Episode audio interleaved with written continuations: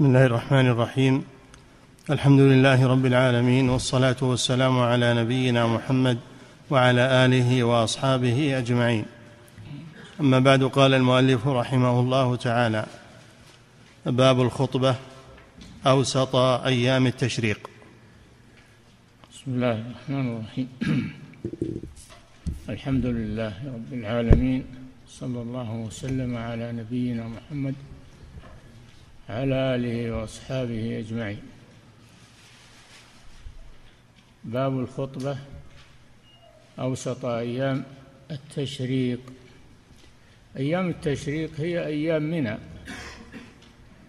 أيام منى الثلاثة الحادي عشر والثاني عشر والثالث عشر. والنبي صلى الله عليه وسلم في حجته خطب خطبا. منها الخطبة في وسط أيام التشريق. يعلم الناس التعجل والتأخر أحكام التعجل والتأخر ورمي الجمار. فهذه من خطب حجة الوداع. نعم. باب الخطبة أوسط أيام التشريق عن سراء ابنة نبهان قالت خطبنا رسول الله صلى الله عليه وسلم يوم الرؤوس. فقال أي يوم هذا؟ يوم الرؤوس اللي هو رؤوس الهدي ورؤوس الهدي يأكلونها في هذا اليوم. نعم. فقال أي يوم أي يوم هذا؟ قلنا الله ورسوله أعلم. قال أليس أوسط أيام التشريق؟ رواه أبو داود. نعم أوسط أيام التشريق اللي هو اليوم الحادي عشر. اليوم أو الثاني عشر.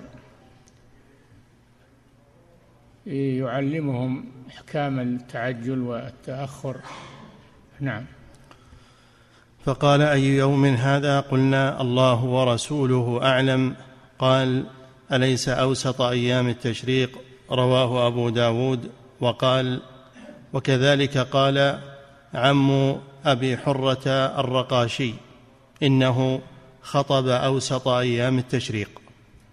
نعم وهي الخطبة الأخيرة.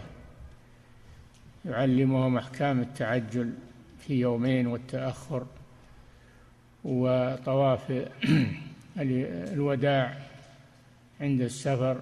نعم.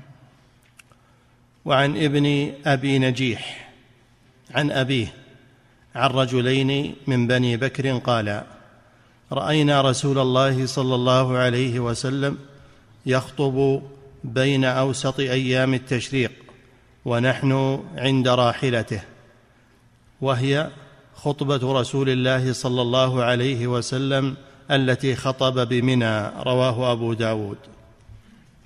كان يخطب صلى الله عليه وسلم على الراحلة لأن ليراه الناس ليراه الناس ويسألوه عما أشكل عليهم. نعم. وعن أبي نضرة قال حدثني من سمع خطبة النبي صلى الله عليه وسلم في أوسط أيام التشريق فقال يا أيها الناس ألا إن ربكم واحد وإن أباكم واحد.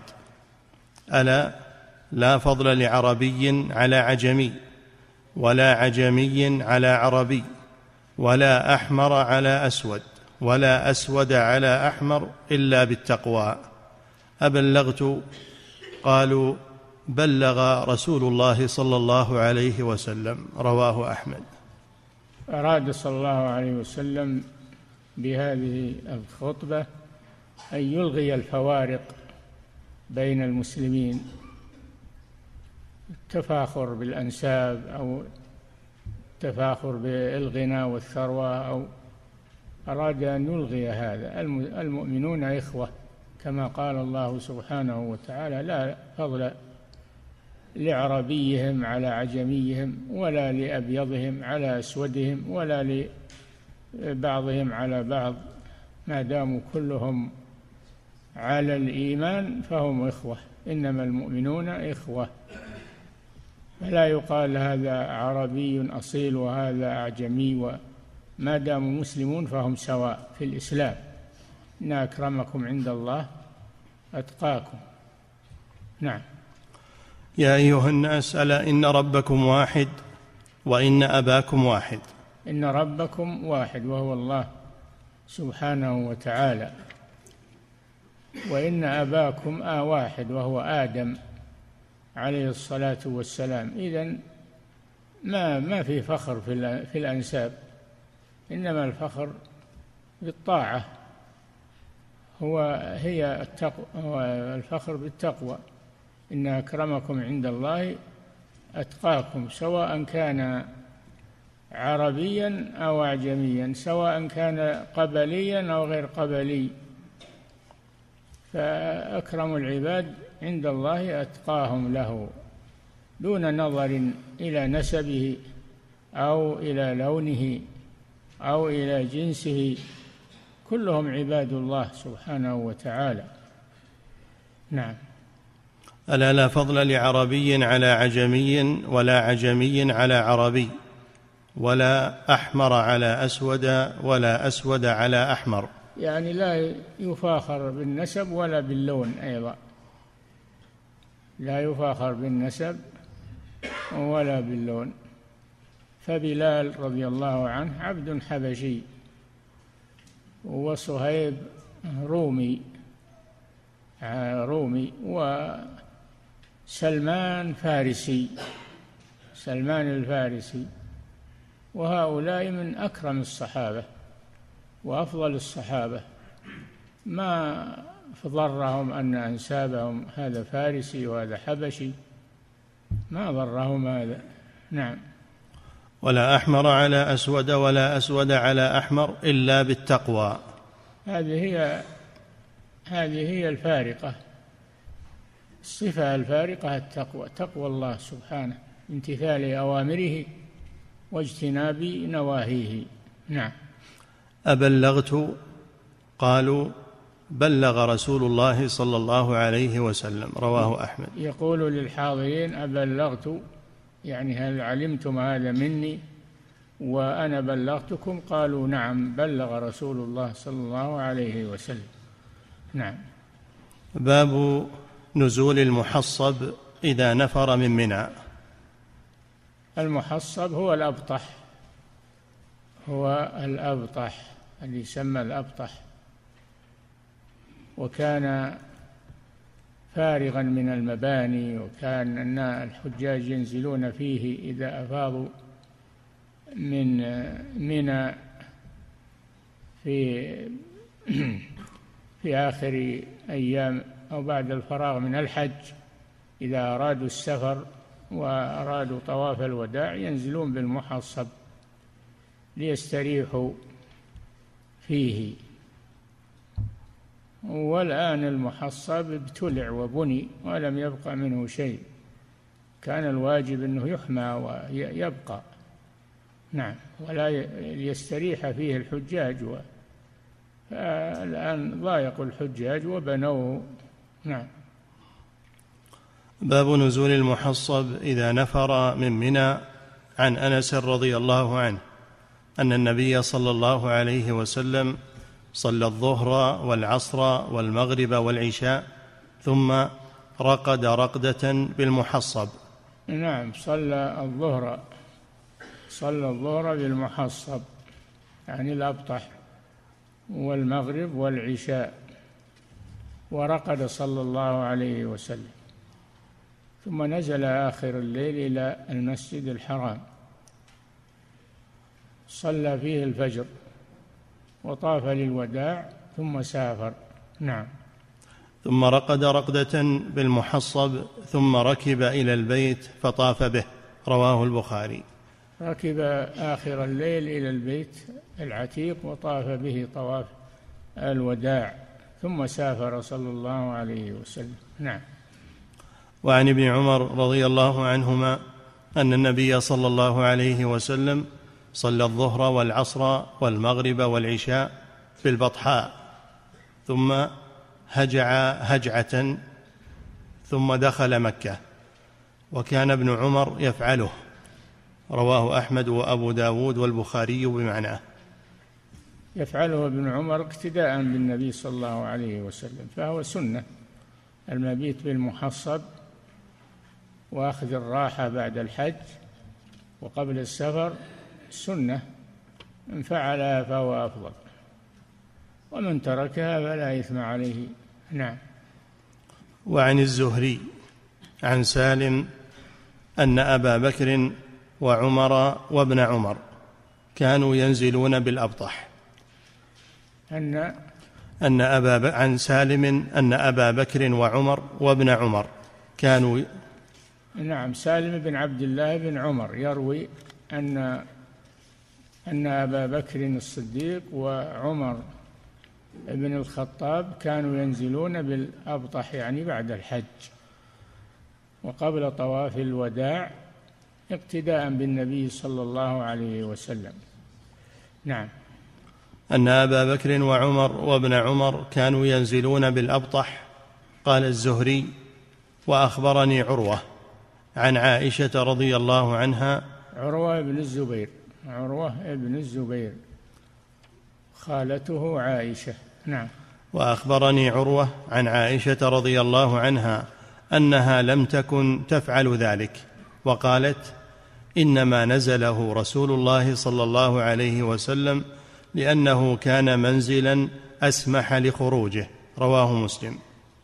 هذا معناه أن عائشة رضي الله عنها لا ترى أن المبيت بالابطح بعد الفراغ من الحج أنه سنة وإنما فعله النبي صلى الله عليه وسلم للراحة والاستراحة فقط ولكن الراجح أنه سنة تحصيب بعد الحج سنة.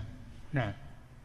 وعن عائشة رضي الله عنها قالت نزول الأبطح ليس بسنة إنما نزله رسول الله صلى الله عليه وسلم لأنه كان أسمح لخروجه إذا خرج. هذا رأيها رضي الله عنها ولكن الراجح أنه سنة. نعم. وعن ابن عباس رضي الله عنهما قال التحصيب ليس بشيء إنما هو منزل نزله رسول الله صلى الله عليه وسلم. وعن؟ وعن ابن عباس رضي الله عنهما قال التحصيب ليس بشيء إنما هو منزل نزله رسول الله صلى الله عليه وسلم متفق عليهما. كرأي عائشة رضي كرأي خالته عائشة رضي الله عنها. نعم. باب ما جاء في دخول مكة. والأمر في هذا سهل. الأمر في هذا سهل. يعني من تركه فلا حرج عليه ومن فعله فهو أفضل. نعم. باب ما جاء في دخول الكعبة والتبرك بها. ما جاء في دخول الكعبة. أنه سنة. فعله النبي صلى الله عليه وسلم. فهو سنة. والتبرك بالكعبة. التبرك بدخولها يعني. ففيها بركة. إن أول بيت آه، وضع للناس للذي ببكة مباركا. وفيه بركة. لمن طاف به ولمن صلى عنده ولمن دخله. بيت مبارك. نعم. باب ما جاء في دخول الكعبة والتبرك بها. عن عائشة رضي الله عنها قالت خرج رسول الله صلى الله عليه وسلم من عندي وهو قرير العين طيب النفس. ثم رجع إلي وهو حزين فقلت له فقال إني دخلت الكعبة ووددت أني لم أكن فعلت. إني أخاف أن أكون أتعبت أمتي من بعدي. رواه الخمسة إلا النسائي وصححه الترمذي. نعم هو ندم على أنه دخل الكعبة خشية المشقة على الناس لأن ما كل. ما كل يتيسر له دخول الكعبة. فالناس يريدون أن يقتدوا بالرسول صلى الله عليه وسلم ولا يتمكنون.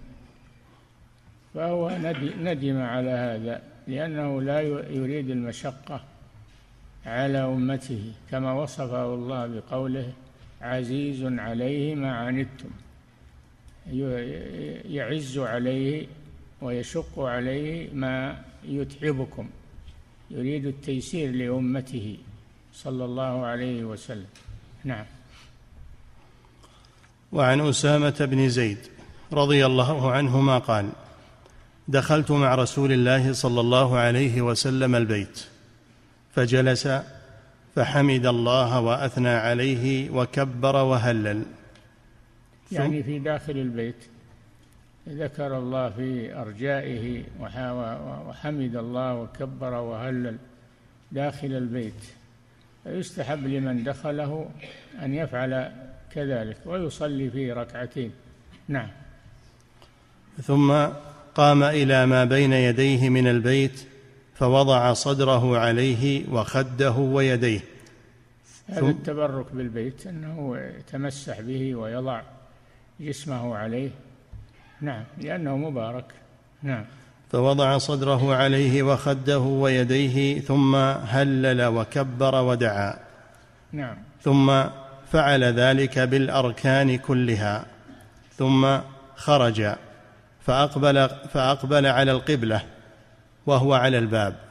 فقال هذه القبلة هذه القبلة مرتين أو ثلاثا رواه أحمد والنسائي.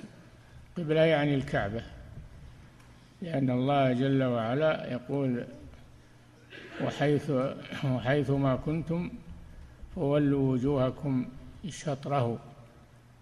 يعني إلى جهة المسجد إلى جهة الكعبة المشرفة. فمن كان يراها فإنه يستقبلها ولا يميل عنها ولا يميل عنها ما دام يراها. يستقبلها في صلاته. ومن كان لا يراها فإنه يستقبل الجهة التي فيها الكعبة من المشرق أو المغرب أو الشمال أو الجنوب. ويكفي هذا استقبل الجهة التي فيها الكعبة ولو لم يصب عينها لأنه لا يمكن أن يصيب عينها وهو لا يراها. نعم. وعن عبد الرحمن بن صفوان قال لما فتح رسول الله صلى الله عليه وسلم مكة فانطلقت فوافقته قد خرج من الكعبة وأصحابه قد استلموا البيت من الباب إلى الحطيم وقد وضعوا خدودهم على البيت ورسول الله صلى الله عليه وسلم وسطهم رواه أحمد وأبو داود. نعم لما فتح الله مكة لرسوله صلى الله عليه وسلم في غزوة الفتح فإنه هو وأصحابه ذهبوا إلى الكعبة وألزقوا خدودهم وصدورهم وأيديهم بها. هذا يدل على أنه لا أنه لا بأس بالتبرك بالكعبة. بفعل هذا الشيء. نعم. رواه أحمد وأبو داود وعن إسماعيل ابن أبي خالد قال قلت لعبد الله ابن أبي أوفى أدخل النبي صلى الله عليه وسلم البيت في عمرته؟ قال لا متفق عليه. العمرة عمرة القضية التي بعد الحديبية. وقبل الحج دخل النبي صلى الله عليه وسلم مكة ولم في هذه الرواية أنه لم يدخل الكعبة. نعم. فدل على أن هذا ليس بلازم. ليس بلازم. نعم. المشروع الطواف بالكعبة واستقبالها في الصلاة وأما أما تبرك بها ووضع اليدين أو الوجه أو الصدر عليها فهذا ليس بلازم. لا سيما إذا كان في هذا زحام مشقة على الناس. نعم. باب ما جاء في ماء زمزم. نعم ماء زمزم. زمزم هي البئر التي أنبعها الله سبحانه لإسماعيل. أنبع أنبعها الله لإسماعيل لما عطش وخشيت عليه أمه من الهلاك وذهبت إلى الصفا تنظر لعل أحدا يأتي معه ماء فلم ترى أحدا. ثم نزلت متجهة إلى المروة صعدتها تنتظر لعل أحد ونظرت هل ترى أحدا. فلم ترى أحدا.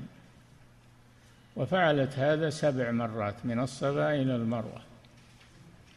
فلما كان في الشوط السابع وهي على المروة وابنها يتلمض من العطش وإذا بجبريل عليه السلام عند الغلام يبحث بجناحه الأرض فنبعت زمزم. ولا ما في ماء؟ الوادي هذا ما فيه ماء. فزمزم انبعها الله آية منه ورحمة بالناس وماؤها مبارك. وأصلها أنها آه، لأجل إسماعيل عليه السلام. نعم لما عطش. نعم. باب ما جاء في ماء زمزم عن جابر رضي الله عنه قال قال رسول الله صلى الله عليه وسلم ماء زمزم لما شرب له. رواه أحمد وابن ماجه. يعني حسب نية الشارب إن شربه للجوع فإنه يكون طعاما وإن شربه للعطش فإنه يكون ريا وإن شربه للشفاء فإنه يكون شفاء بإذن الله. فهو لما شرب له لما شرب له يعني حسب نية الشارب. فشربه عبادة لله عز وجل. ولهذا لم يكن عذبا جعله الله كما تعلمون. ليس عذبا لأنه لو كان عذبا شربه الناس شهوة فإذا كان ليس عذبا فإن شربه يكون تعبدا. نعم. وعن عائشة رضي الله عنها أنها كانت تحمل من ماء زمزم وتخبر أن رسول الله صلى الله عليه وسلم كان يحمله. رواه الترمذي وقال حديث حسن غريب. كذلك لا بأس بحمل ماء زمزم والسفر به إلى البلاد التي يأتي منها الحاج أو المعتمر. لا بأس بذلك. نعم. وعن ابن عباس رضي الله عنهما أن رسول الله صلى الله عليه وسلم جاء إلى السقاية فاستسقى.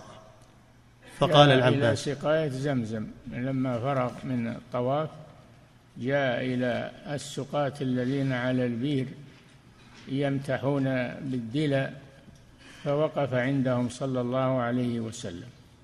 فناولوه دلوا فشرب وهو واقف عليه الصلاة والسلام ثم ذهب إلى الصفا. نعم. وعن ابن عباس رضي الله هذا دليل على أن آه، على أن المعتمر إذا طاف للعمرة وأراد أن يذهب إلى المسعى فإنه يمر على زمزم ويشرب منها ويتضلع منها. نعم. وعن ابن عباس رضي الله عنهما أن رسول الله صلى الله عليه وسلم جاء إلى السقاية فاستسقى فقال العباس يا فضل اذهب إلى أمك فأت رسول الله صلى الله عليه وسلم بشراب من عندها.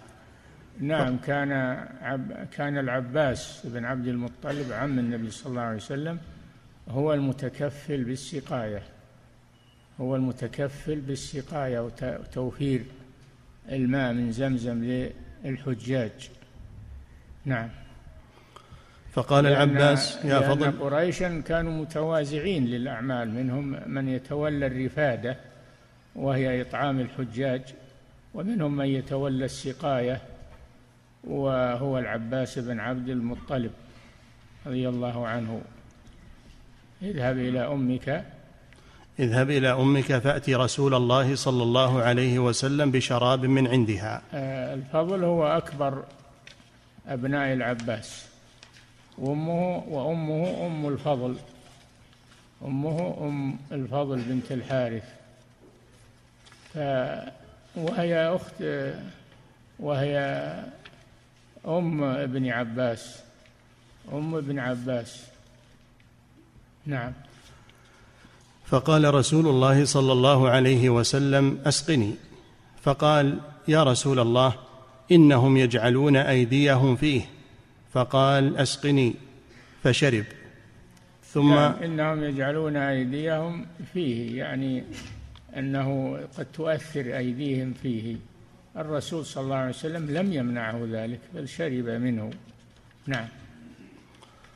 فشرب ثم أتى زمزم وهم يسقون ويعملون فيها فقال اعملوا فإنكم على عمل صالح.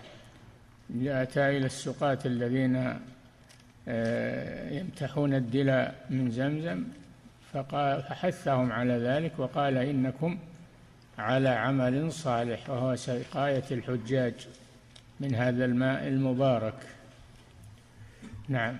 ثم قال لولا أن تغلبوا لنزلت حتى أضع الحبل يعني على عاتقه وأشار إلى عاتقه رواه البخاري. يعني لولا أن يش... أن خوف على أن يشق على أمته لنزل إلى بئر زمزم وشارك السقاة في استخراج الماء من زمزم ولكنه خشي أن يشق هذا على أمته فيقتدوا به فيتكلفون نزع الماء من زمزم. والآن الحمد لله يعني تيسر الأمر وصارت آه، السقاية آه، بواسطة الكهرباء. بواسطة الكهرباء. تخرج من زمزم وتتوزع على الجهات التي تنتشر على الحجاج. صار متيسر جدا الشرب من ماء زمزم. وصار كما تعلمون في أركان المسجد الحرام يعني أواني ملأى بماء زمزم. فلا يشق هذا على الحاج وهذا من التيسير على الحجاج. تشرب الآن من أي مكان من ماء زمزم ولا تروح إلى البير وتغامر عليه. هذا من تيسير الله سبحانه وتعالى ومما وفقت له هذه الحكومة. بارك الله فيها. نعم. وعن ابن عباس رضي الله عنهما أن رسول الله صلى الله عليه وسلم قال إن آية ما بيننا وبين المنافقين لا يتضلعون من ماء زمزم. رواه ابن ماجه. المنافقون لا يشربون من ماء زمزم آه، لأنهم لا يؤمنون بفضله لا يؤمنون بفضيلة ماء زمزم وهو ليس عذبا حتى يشربوه لعذوبته إنما يشرب تعبدا يشرب تعبدا وهذه الحكمة والله أعلم من جعله بهذا الطعم أنه ليس عذبا. نعم. وعن ابن عباس رضي الله عنهما قال قال رسول الله صلى الله عليه وسلم ماء زمزم لما شرب له إن شربته تستشفي به شفاك الله. وإن شربته وإن شربته يشبعك أشبعك الله به. وإن شربته لقطع ظمئك قطعه الله. نعم ماء زمزم لمن شرب له لما شرب له. يعني حسب نية الشارب. فسرها النبي صلى الله عليه وسلم بهذا الحديث. إن شربته لظمأ فإنه يذهب الظمأ. وإن شربته استشفاء به فإن الله يشفيك به. نعم. إن شربته تستشفي به شفاك الله وإن شربته يشبعك أشبعك الله به وإن شربته لقطع ظمئك قطعه الله. نعم. وهي هزمة جبريل وسقي الله إسماعيل رواه الدار قطني. حزمة جبريل أن جبريل هو الذي استخرج ماء زمزم بجناحه. لما بحث لما بحث الأرض نبعت زمزم بركضة جبريل عليه الصلاة والسلام. نعم. وهي هزمة جبريل وسقي الله إسماعيل. إسماعيل لما عطش خشيت أمه عليه وذهبت إلى الصفا تنظر لعل أحدا يأتي ولم ترى راحت إلى المروة ووقفت عليها تنتظر لعل أحدا يأتي ولم يأتي. جاء جبريل عليه السلام. جاء جبريل وبحث الأرض فنبعت ماء زمزم. وجاء الفرج من الله عز وجل. نعم. باب طواف الوداع. نعم. وآخر أعمال الحج. طواف الوداع آخر أعمال الحج. وهو واجب من واجبات الحج. نعم. باب طواف الوداع عن ابن عباس رضي الله عنهما قال كان الناس ينصرفون في كل وجه. فقال يعني من, من كانوا ينصرفون بعد فراغهم من المناسك من أماكنهم ولا يذهبون إيه، لطواف الوداع. كانوا يعملون هذا من كل وجه من كل طريق ولا يذهبون لطواف الوداع. هذا في أول الأمر. نعم. عن ابن عباس رضي الله عنهما قال كان الناس ينصرفون في كل وجه فقال رسول الله صلى الله عليه وسلم لا ينفر أحد حتى يكون آخر عهده بالبيت. نعم الرسول صلى الله عليه وسلم منع من النفره والسفر بعد فراغ الحج من منازلهم في منى بل قال لا ينفرن أحد يعني لا يسافر أحد حتى يكون آخر عهده بالبيت. حتى يكون آخر عهده بالبيت يعني طواف الوداع.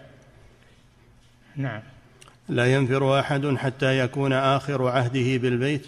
رواه أحمد ومسلم وأبو داود وابن ماجه.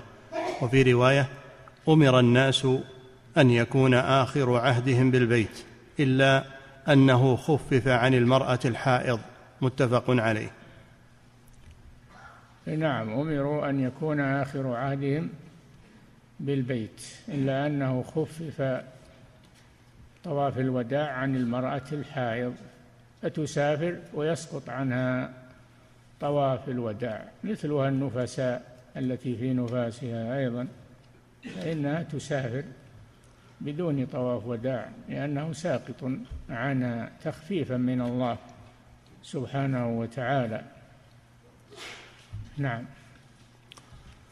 وعن ابن عباس رضي الله عنهما أن النبي صلى الله عليه وسلم رخص للحائض أن تصدر قبل أن تطوف بالبيت إذا كانت قد طافت في الإفاضة. رواه أحمد. رخص للحائض أن تصدر يعني أن تسافر دون أن تطوف بالبيت. هذا دليل على أن طواف الوداع يسقط عن المرأة الحائض. نعم. إذا كانت قد طافت في الإفاضة رواه أما أحمد. طواف الإفاضة فلا بد منه لأنه ركن من أركان الحج. فلا بد منه ولا يتم الحج إلا به. ولو سافر فإنه يرجع ويطوف للإفاضة. ولو تأخر. لا يتم حجه إلا به ولو تأخر. نعم. وعن عائشة رضي الله عنها قالت حاضت صفية بنت حيي رضي الله عنها بعدما أفاضت. قالت فذكرت ذلك لرسول الله صلى الله عليه وسلم. فقال أحابستنا هي؟ قلت يا رسول الله إنها قد أفاضت وطافت بالبيت ثم حاف ثم حاضت بعد الإفاضة. قال فلتنفر إذن متفق عليه. نعم طواف الإفاضة لا بد منه ولا يسقط لا عن الحائض ولا غيرها لا بد منه. ولو سافر فإنه يرجع ويؤديه. أما طواف الإفاضة فإنه يسقط عن الحائض. تخفيف من الله سبحانه وتعالى. وهذا من رحمة الله لأنه لو كان طواف الإفاضة واجبا على الحائض مع كثرة ما يعتري النساء من الحيض والولادة فشق ذلك على الناس. أسقطه الله عن الحائض مثلها النفساء تخفيف تخفيفا من الله سبحانه وتعالى. نعم. وأما طواف الإفاضة فلا يسقط لا عن الحائض ولا غيرها لكنها لا تطوف حتى تطهر من الحيض لا تطوف طواف الإفاضة حتى تطهر من الحيض. قال صلى الله عليه وسلم لما حاضت عائشة افعلي ما يفعل الحاج غير أن لا تطوفي بالبيت حتى تطهري يعني طواف الإفاضة. نعم. باب ما يقول إذا قدم من حج أو عمرة. ما يقول إذا قدم من حج إذا وصل إلى أهله قادما من الحج أو العمرة. نعم. عن ابن عمر رضي الله عنهما أن النبي صلى الله عليه وسلم كان إذا قفل من غزو أو حج أو عمرة. إذا قفل يعني رجع إلى بلده. نعم. كان إذا قفل من غزو أو حج أو عمرة يكبر على كل شرف من الأرض. يعني مرتفع. كان إذا علا إذا علا شرفا يكبر وإذا هبط واديا يسبح. نعم. يكبر على كل شرف من الأرض ثلاث تكبيرات. نعم. ثم يقول لا إله إلا الله وحده لا شريك له له الملك وله الحمد وهو على كل شيء قدير. آيبون تائبون عابدون ساجدون لربنا حامدون. صدق الله وعده ونصر عبده وهزم الأحزاب وحده. متفق عليه. نعم. آه هذا الدعاء الذي يقوله المسافر عندما يرجع إلى بلده. نعم أعده. لا إله إلا الله وحده لا شريك له. له نعم. له الملك وله الحمد وهو على كل شيء قدير وهو على كل شيء قدير. آيبون تائبون. آيبون يعني راجعون من سفرنا تائبون من ذنوبنا. نعم. عابدون ساجدون. عابدون لربنا وحده هو المستحق للعبادة دون ما سواه. تائبون من ذنوبنا. نعم. عابدون ساجدون لربنا حامدون. نعم. صدق الله وعده ونصر عبده وهزم الأحزاب وحده. صدق الله وعده حيث وعد أن ينصر رسوله وعباده المؤمنين وقد أنجز الله ذلك. صدق وعده. نعم. صدق الله وعده ونصر عبده. ونصر عبده يعني الرسول صلى الله عليه وسلم نصره على المشركين. نعم. وهزم الأحزاب وحده. الطوائف الكافرة هزمهم الله عن الرسول والمؤمنين. نعم. متفق عليه. نعم. باب باب الفوات والإحصار. هذا الذكر الذي يقال عند القدوم من السفر. نعم. باب الفوات والإحصار. الفوات فوات الحج. والإحصار المنع. الإحصار المنع إذا أحرم بالحج ومنعه مانع من مرض أو مر أو عدو منعه هذا إحصار. وإن وأتم الحج والعمرة لله فإن أحصرتم يعني حصركم مانع منعكم مانع من الحج بعد الإحرام به أو العمرة. بعد الإحرام بها فما استيسر من الهدي فإن المحصر يحل من إحرامه ويذبح هديا. نعم. باب الفوات والإحصار. والفوات هو فوات الحج. إذا فاته الوقوف بعرفة طلع الفجر ليلة عيد النحر ولم يصل إلى عرفة فإنه فاته الحج في هذه السنة. فيتحلل بعمرة. تحلل بعمرة ويفدي ثم يأتي من العام القادم ويقضي هذه الحجة التي أحصر فيها ولم يتمكن من أدائها. نعم. عن عكرمة عن الحجاج بن عمرو قال سمعت رسول الله صلى الله عليه وسلم يقول من كسر أو عرج فقد أو حل. أو عرج نعم. من كسر أو عرج فقد حل وعليه حجة أخرى.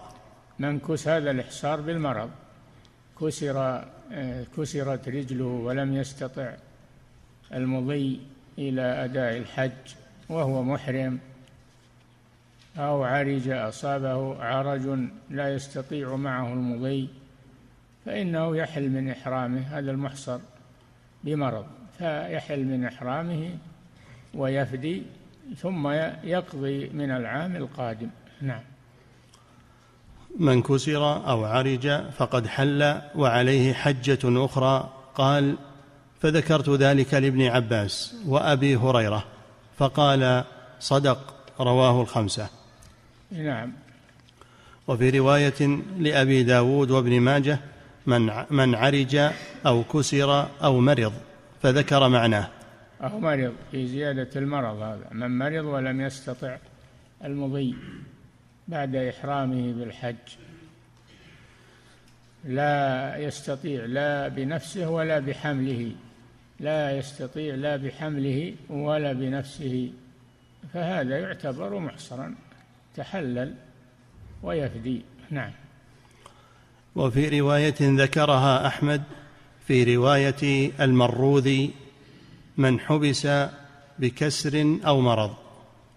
نعم أصابه كسر في رجله أو مرض في جسمه.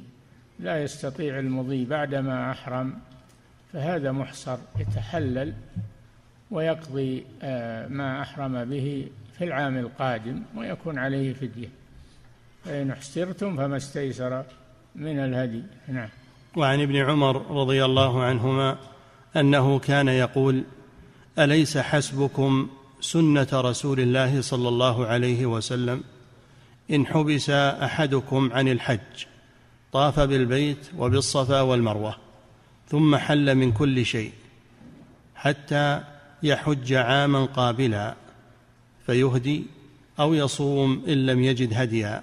رواه البخاري والنسائي. اشترتم ما استيسر من الهدي. فإذا لم يجد الهدي فإنه يصوم عشرة أيام ويكفيه هذا. نعم. وعن عمر بن الخطاب رضي الله الإحصار الإحصار يكون بالمرض ويكون بالعدو. يصده العدو كما صدوا رسول الله صلى الله عليه وسلم وأصحابه عن عمرة الحديبية. نعم. وعن عمر بن الخطاب رضي الله عنه أنه أمر أبا أيوب صاحب رسول الله صلى الله عليه وسلم وهبار ابن الأسود حين فاتهما الحج فأتيا يوم النحر أن يحلا بعمرة ثم لما فاتهم الوقوف بعرفة ولم يصلوا إلى مكة إلا يوم النحر أمرهم عمر نعم. أن يحل بعمرة. أمرهم عمر أن يحل بعمرة من إحرامهما. نعم ويفدون نعم. أن يحل بعمرة ثم يرجعا حلالا. ثم يعني متحللين من الإحرام. نعم. ثم يحج عاما قابلا. قضاء عمرة القضاء أو حجة القضاء. نعم. ويهديا. ويهدي يعني يذبحان هديا فما استيسر من الهدي. نعم. فمن لم يجد فصيام ثلاثة أيام في الحج وسبعة إذا رجع إلى أهله. مثل المتمتع. نعم. وعن سليمان ابن يسار أن ابن حزابة المخزومي صرع ببعض طريق مكة وهو محرم بالحج. فسأل عن الماء الذي كان عليه عبد الله ابن عمر وعبد الله ابن الزبير ومروان ابن الحكم. فذكر لهم الذي عرض له وكلهم أمره أن يتداوى بما لا بد منه ويفتدي فإذا صح اعتمر. صح. ها؟ فإذا صح. إي نعم صح من المرض يعني. فإذا صح اعتمر فحل من إحرامه ثم عليه أن يحج قابلا ويهدي. نعم هذا المحصر. يحل من إحرامه ويفدي. ويحج من العام القادم قضاء. نعم. وعن ابن عمر رضي الله عنهما أنه قال من حبس دون البيت بمرض فإنه لا يحل حتى يطوف بالبيت. يعني طواف عمرة طواف عمرة تحلل بعمرة. نعم. وهذه الثلاثة لمالك في الموطأ. وعن ابن عباس رضي الله عنهما قال لا حصر إلا حصر العدو. رواه الشافعي في مسنده. هذا رأي أن الإحصار لا يكون إلا بالعدو ولكن الصحيح أنه يكون بالعدو ويكون بالمرض. نعم. باب تحلل المحصر عن العمرة بالنحر ثم الحلق حيث أحصر من حل أو حرم وأنه لا قضاء عليه. يكفي نقف عند هذا. نعم.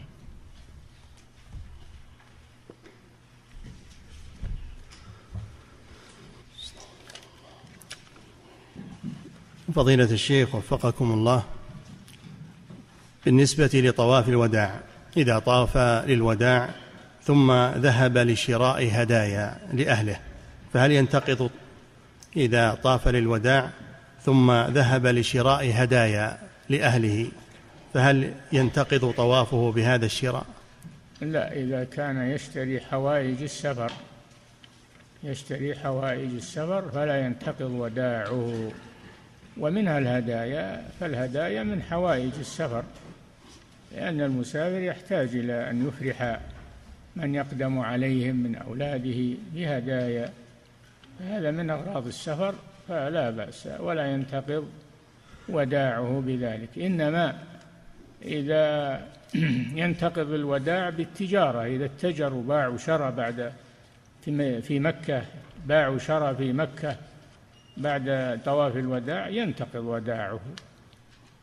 أو بات أو بات في مكة بعد طواف الوداع ينتقض وداعه أيضا. نعم. فضيلة الشيخ وفقكم الله هذا سائل يقول من طاف للوداع ثم تأخر ساعات نظرا لانتظار الرفقة في الحافلة فهل ينتقض طوافه بهذا التطويل؟ لا ما ينتقض طوافه لأنه على أهبة السفر وإنما تأخر لمانع يزول قريبا. نعم. فضيلة الشيخ وفقكم الله من طاف للوداع ثم رجع إلى منى فرمى جمرة اليوم الثالث عشر ثم سافر. لا. ما خلص حجه. الوداع يكون آخر شيء. هو باق عليه رمي الجمرة. باق عليه رمي الجمرة. فلا بد يكون الوداع آخر شيء. نعم. فضيلة الشيخ وفقكم الله. هذا سائل يقول هل يجب هل يجب طواف الوداع للعمرة؟ لا. العمرة الصحيح ليس لها وداع. لأن الرسول صلى الله عليه وسلم إنما أمر بطواف الوداع للحجاج ولم يثبت أنه أمر المعتمرين بطواف الوداع. نعم. فضيلة الشيخ وفقكم الله هذا سائل يقول الصلاة داخل الحجر صلاة الفريضة الفائتة هل هي صحيحة؟ لا. الحجر من الكعبة. فلا يصلي الفريضة في داخل الحجر لأنه من الكعبة. نعم. فضيلة الشيخ وفقكم الله هذا سائل يقول تسمية الحجر بحجر إسماعيل هل صحيح أن سبب التسمية أن إسماعيل عليه السلام مدفون فيه؟ لا ليس صحيحا ولم يدفن إسماعيل فيه. والحجر لأنه احتجر من الكعبة لما قصرت النفقة على قريش وكانوا لا يبنون المسجد الحرام الكعبة إلا بمال حلال. فلما قصرت النفقة عليهم فإنهم تركوا الحجر منها فهو من الكعبة. نعم. فضيلة الشيخ وفقكم الله هذا سائل يقول إذا حلف شخص أن أن يدخل الكعبة فدخل الحجر فهل يكون قد أوفى بيمينه؟ حسب نيته. إن كان يقصد الكعبة المبنية بيمينه فلا بد من أن يدخلها. وإن كان يقصد مطلق الكعبة فإنه يكون الحجر منها. نعم. فضيلة الشيخ وفقكم الله في حديث الرسول صلى الله عليه وسلم ماء زمزم لما شرب له. هل المقصود لما شرب له يعني في أمور البدن كالري والشفاء أو هو عام في الأمور كلها كأن ينوي بشربه الاستزادة من طلب العلم وحصول الحفظ وكذلك زيادة الرزق وغير ذلك. لما شرب له؟ الرسول أطلق هذا فنحن لا نحتجر بعض الأمور ونقول لابد لكذا وكذا. لما شرب له؟ نعم. فضيلة الشيخ وفقكم الله هذا سائل يقول خطبة عرفة. وخطبة أوسط أيام التشريق. هل هي خاصة بالإمام أو نائبه أو لكل حملة أن يخطبوا في خيامهم لا لا ما يجوز هذا. هذا لقائد الحج الإمام أو نائب الإمام الذي يقود الحجيج. ما هم كل واحد يخاطب خطبة في مخيمه. نعم. فضيلة الشيخ وفقكم الله هذا سائل يقول هل صحيح أن التعلق والالتصاق بالملتزم والدعاء عنده هو أمر يستجاب عنده الدعاء؟ نعم. الملتزم ما بين الركن والباب باب الكعبة. هذا يستجاب فيه الدعاء إذا تقبله الله سبحانه وتعالى فيقف فيه ويدعو. يدعو الله سبحانه وتعالى وحري بالإجابة من الله عز وجل. نعم. فضيلة الشيخ وفقكم الله هذا سائل يقول إذا قدم المؤلف رحمة الله عليه الأحاديث في مسألة ثم أتبعها بأخرى فيها نوع تعارض هل يفهم من ذلك أنه قدم القول الراجح كسنة المبيت بالمحصب ذكر أنه كان عليه الصلاة والسلام ينام فيه ثم ذكر عن عائشة أنه ليس بسنة؟ والله هذا يرجع إلى طريقة المؤلف في سياق الأحاديث يرجع إليها. أنا لا أعلمها الآن لكن يرجع إليها. نعم. فضيلة الشيخ وفقكم ربما الله. ربما يكون الشوكاني بين هذا شارح شارح المنتقى نيل الأوطار في شرح منتقى الأخبار. ربما يكون ذكر هذا. نعم. فضيلة الشيخ وفقكم الله الرسول صلى الله عليه وسلم في حجة الوداع هل كان متعجلا أو متأخرا؟ متأخر صلى الله عليه وسلم. اليوم الثالث عشر. نعم. فضيلة الشيخ وفقكم الله هذا سائل يقول نرى كثيرا من الناس يتمسحون بجدران الكعبة وبأستار الكعبة. ويمسحون خدودهم فيها يقول. هل هذا الفعل جائز أم ننكر عليهم؟ لا تنكروا عليهم ولكن قولوا لهم لا تضيقون الناس وتشددون على أنفسكم. نعم. فضيلة الشيخ وفقكم الله هذا سائل يقول ذكر العلماء رحمة الله عليهم أنه لا يمسح الركن الشامي والركن الغربي. يقول ما المقصود بذلك ولماذا لا يمسحان؟ لأنهما ليس على قواعد إبراهيم هما داخلان في الكعبة. لأن الكعبة من جهتهما قاصرة فلها بقية في الحطيم في حجر إسماعيل. لذلك لا يمسحان. والركن اليماني والركن الحجر الأسود على قواعد إبراهيم عليه السلام. نعم. فضيلة الشيخ وفقكم الله هذا سائل يقول التضلع من ماء زمزم. مر معنا أنه سنة. فهل المقصود بالتضلع أنه يشرب زمزم على عطش شديد؟ لا ما هو لازم. ولا يضرك ما ما زمزم. لو شربته وأنت ما أنت بعطشان ما يضرك. ويتسهل سريعا. نعم. فضيلة الشيخ وفقكم الله هذا سائل يقول ما معنى التبرك بالكعبة؟ هل معنى ذلك أنه يطلب منها بركة؟ لا البركة تطلب من الله لكن تطلب من الله البركة وتقرب من الكعبة. نعم.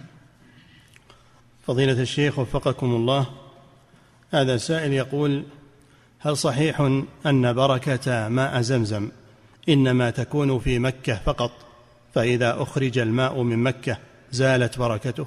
من قال هذا؟ ما, ما قال هذا أحد. ماء زمزم هو ماء زمزم في مكة وفي غيرها على خاصيته وبركته. نعم.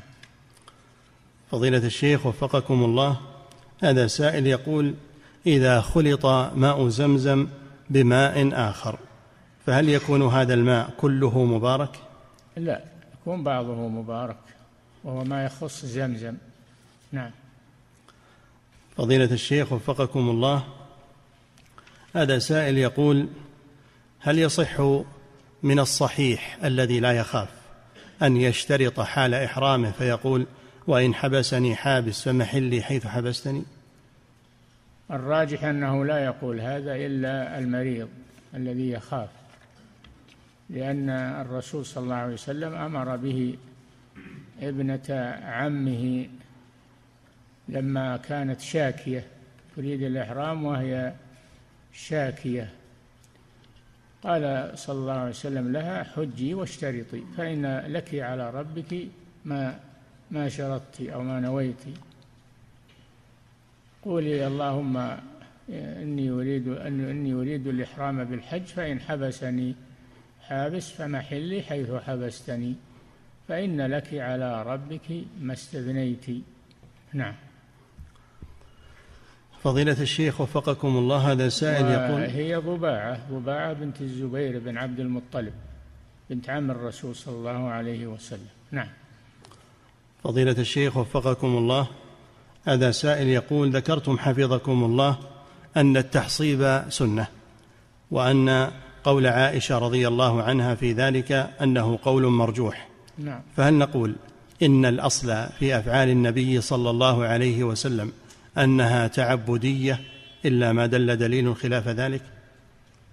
نعم فعله في العبادات أما فعله في العادات كالأكل والشرب واللباس هذه عادات ما وأما فعله في الطاعات فهو عبادات التي يتقرب بها إلى الله عز وجل.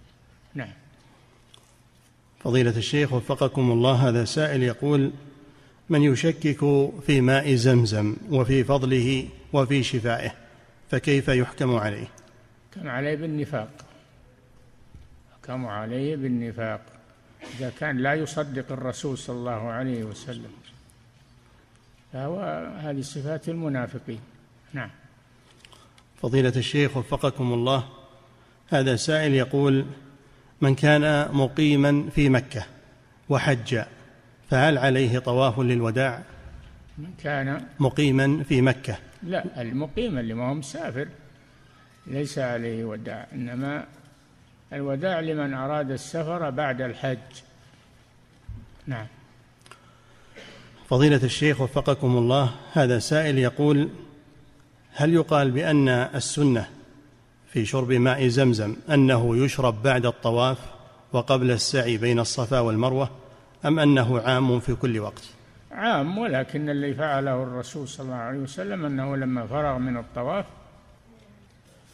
وصلى الركعتين عند المقام وأراد الخروج إلى السعي مر على زمزم وشرب منها في طريقه. نعم. فضيلة الشيخ وفقكم الله هذا سائل يقول هل يجوز للمسلم أن يعتمر مرتين في يوم واحد؟ عمرة له وأخرى لوالده المتوفى؟ يجوز هذا.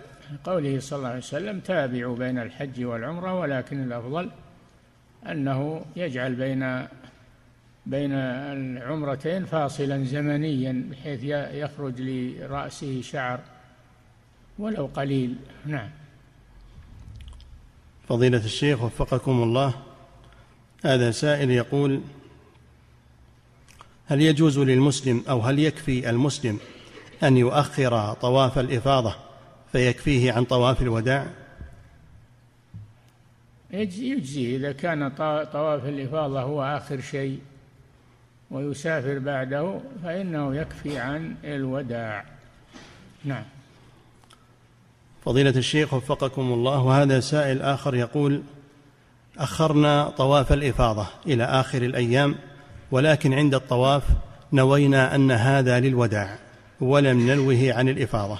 فهل يجزئنا ذلك؟ لا. باق عليكم طواف الإفاضة. ارجعوا وطوفوا طواف الإفاضة. نعم. فضيلة الشيخ وفقكم الله هذا سائل يقول من فاته الحج فإنه يتحلل بعمرة ثم يحج من العام القادم. بالنسبة للهدي هل يذبح الهدي في العمرة أو يذبحه في الحجة من العام القادم؟ يذبحه في المكان الذي أحصر فيه. يذبحه في المكان الذي أحصر فيه. عندما يتحلل من إحرامه. نعم. فضيلة الشيخ وفقكم الله هذا سائل يقول إذا أحصر ولم يكن عنده هدي فإنه يصوم. فهل يصوم في مكانه ولا يتحلل حتى ينتهي من العشرة أيام؟ لا ما هو يأخر التحلل إلى أن يفعل آه، النسك أو الصيام. تحلل ويتبعه الفدية. تتبعه نعم. فضيلة الشيخ وفقكم الله هذا سائل يقول هل صحيح أن ماء زمزم يجب أن يكون شاربه جالسا ولا يجوز له الوقوف أثناء الشرب. الرسول صلى الله عليه وسلم شرب وهو واقف. شرب من زمزم وهو واقف. يجوز الشرب قائما وجالسا. نعم ولكن شرب زمزم الرسول شرب وهو واقف. نعم. فضيلة الشيخ وفقكم الله هذا سائل من خارج هذه البلاد يقول في بلدنا إذا رجع الحاج فإنه يكتب على بيته الحاج فلان ويكتب بعض الأحاديث الدالة على فضل الحج. فهل هذا العمل مشروع؟ لا هذا أخشى أنه يبطل حجه لأنه هذا رياء. هذا رياء يخبر بأعماله وأنه الحاج وأنه لا ما يجوز هذا. نعم.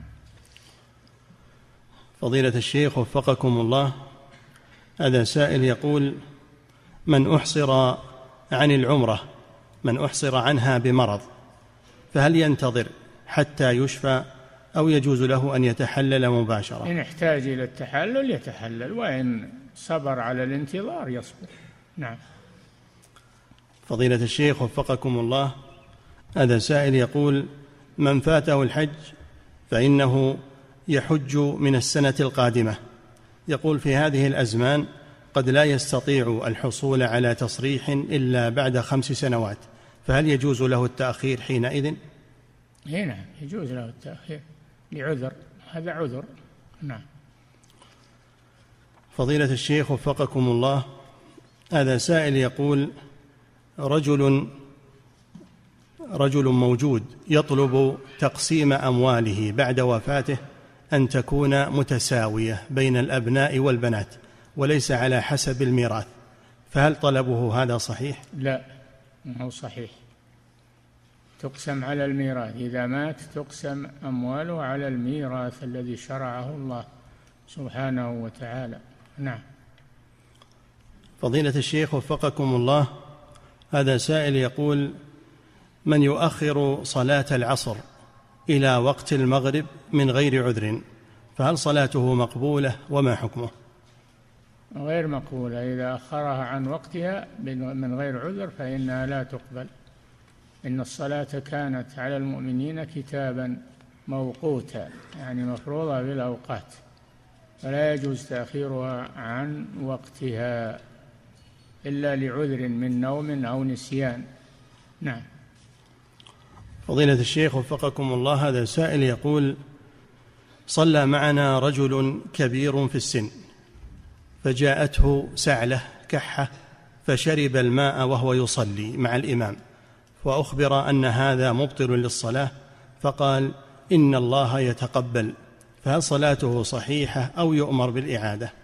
صلاته صحيحة وهو شرب هذا الماء لحاجة لدفع الغصة أو لدفع الكحة فلا بأس بذلك. كان ابن الزبير رضي الله عنه يشرب وهو يصلي. من الليل يشرب آه، الماء القليل. نعم. فضيلة الشيخ وفقكم الله هذا سائل يقول هل يصح أن يكون الإمام يصلي على كرسي والمأمومون خلفه قياما؟ لا. لا يصح هذا. عاجز عن آه، عن ركن من أركان الصلاة لا يصلى خلفه. أقول لا تجوز الصلاة خلف الجالس على كرسي أو على الأرض إلا إمام الحي. إمام الحي يعني الإمام الراتب الذي ترجى زوال علته. بهذين الشرطين أن يكون هو إمام المسجد الراتب. الشرط الثاني أن يرجى زوال علته. فيصلى خلفه ويكونون جلوس. إن ابتدأ الصلاة جالسا صلوا خلفه جلوسا وإن ابتدأ قائما ثم عرض له, له العذر وجلس فإنهم يتمون صلاتهم قياما. قال صلى الله عليه وسلم وإذا صلى جالسا فصلوا جلوسا أجمعين. نعم ولما مرض النبي صلى الله عليه وسلم صلى أبو بكر ابتدأ أبو بكر رضي الله عنه الصلاة بالناس ثم جاء النبي صلى الله عليه وسلم ودخل ووقف عن يسار أبي بكر صار أبو بكر مأموما وصار الرسول هو الإمام صلوا خلف الرسول صلى الله عليه وسلم قياما. نعم. فضيلة الشيخ وفقكم الله هذا سائل يقول امرأة وكلت شخصا ليحج عن أبيها وهذه المرأة في الرياض لكن الوكيل من جدة. فهل يجوز هذا التوكيل؟ الصحيح أنه يجوز أنه لا بأس به. العلماء يقولون لا يمشي من من بلد الموكل ولكن هذا ليس بلازم والله أعلم. نعم. فضيلة الشيخ وفقكم الله هذا سائل يقول هل يمكن أن يقال لمن حاضت ولم تستطع طواف الإفاضة ثم سافرت إلى بلدها لأجل أن الحمل لا يمكنها التأخر ويتعذر رجوعها. هل يمكن أن يقال بأنها في حكم المحصر فتتحلل بذبح فدية في بلدها؟ لا. إذا استطاعت يأتي بها وليها وتؤدي طواف الإفاضة. إذا استطاعت يأتي بها وليها ولو تأخر. فتؤدي طواف الإفاضة لأنه لا يتم حجها إلا به. نعم. فضيلة الشيخ وفقكم الله هذا سائل يقول هل يشترط الموالاة هل تشترط الموالاة بين طواف الإفاضة وبين سعي الحج؟ فلو مثلا طاف في اليوم العاشر طواف الإفاضة ثم سعى في اليوم الثاني عشر يجوز, يجوز هذا. الموالاة سنة بين الطواف والسعي. ولو تأخر السعي لا بأس بذلك. نعم. فضيلة الشيخ وفقكم الله هذا سائل يقول من اعتمر فطاف وسعى ثم ثم حلق رأسه في بلده ولم يحلقه في مكة فهل يجوز له ذلك؟ حلق الرأس يجوز في كل مكان ما هو لازم في مكة. يجوز الحلق في أي مكان. نعم. فضيلة الشيخ وفقكم الله. هذا لكن إذا لا أراد أن يحلق يعيد ملابس الإحرام عليه. ويحلق وهو لابس ملابس الإحرام. نعم. فضيلة الشيخ وفقكم الله.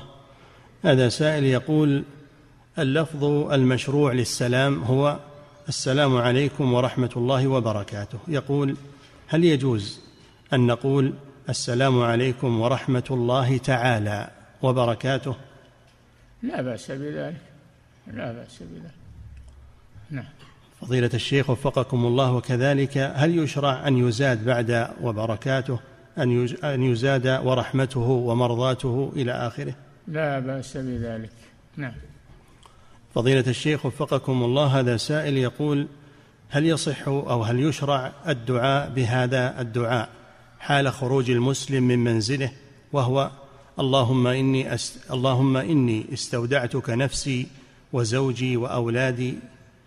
والله ما أعرف شيء من هذا. أنا لا يحضرني شيء في هذا. نعم. فضيلة الشيخ وفقكم الله هذا سائل يقول بالنسبة هذه امرأة تسأل فتقول إذا نزل دم الحيض على المرأة وكان مرات في أشهر يكون سبعة أيام وفي مرات أشهر يكون عشرة أيام فأيهما تجلس؟ تجلس أيام الحيض سواء كان عشرة أيام أو أقل من ذلك تجلس أيام الحيض عليها ولو زادت. في بعض الأيام أو في بعض المرات لو زادت تجلس. نعم. فضيلة الشيخ وفقكم الله هذا سائل يقول بالنسبة للأعياد الكفرية كما يسمى بعيد الكريسماس أو عيد رأس السنة هل يجوز للمسلم أن يهنئ زملائه الكفار بهذا؟ لا. لا يهنيهم بهذا ولا يأكل من الطعام الذي يصنع في عيدهم. نعم. فضيلة الشيخ وفقكم الله هذه امرأة تسأل فتقول هل يجب على الزوجة أن تطيع زوجها في جميع الأمور الدينية والدنيوية أو أن هذا خاص بأمور الدين فقط؟ أمور الدين تجب عليها بأمر الله سبحانه وتعالى وأمر رسوله لا بأمر زوجها. وإنما المراد بأمر زوجها في الأمور الدينية التي لا لا تضرها. نعم. فضيلة الشيخ وفقكم الله ما فعله النبي صلى الله عليه وسلم من أمور مباحة كلبس الخاتم وإطالة الشعر إذا قصد فاعلها الاتباع هل يؤجر على هذا الأمر أم هي باقية على الإباحة؟ لا إذا قصد الاقتداء بالرسول صلى الله عليه وسلم فإن وإحياء هذه السنة فإنه يثاب على ذلك. نعم. فضيلة الشيخ وفقكم الله.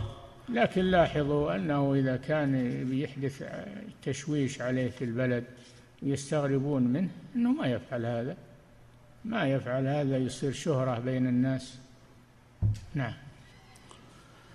فضيلة الشيخ وفقكم الله. هذا سائل يقول هل من لازم قبول الحج أن يسافر بعد ذلك إلى المدينة ليسلم على النبي صلى الله عليه وسلم؟ لا لا علاقة ولا هو يسافر لأجل زيارة قبر الرسول صلى الله عليه وسلم. هذا لا يجوز.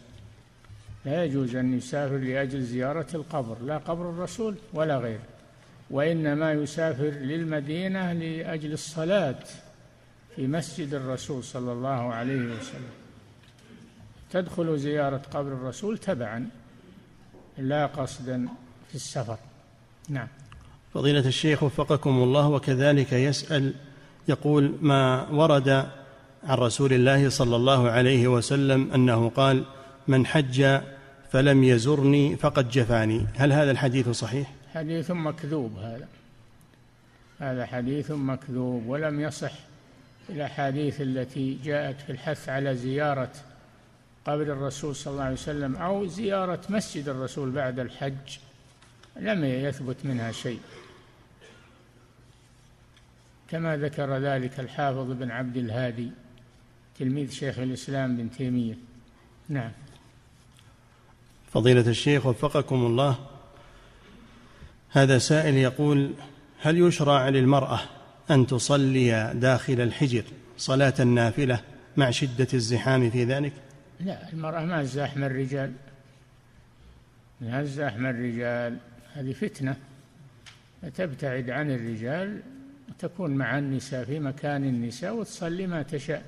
نعم. فضيلة الشيخ وفقكم الله هذا سائل يقول المسح على الجوارب هل هو يكون من الأعلى أو من الأسفل؟ المسح على الجوارب مثل المسح على الخفين على أعلى. لا من الجوانب ولا من أسفل وإنما على أعلى.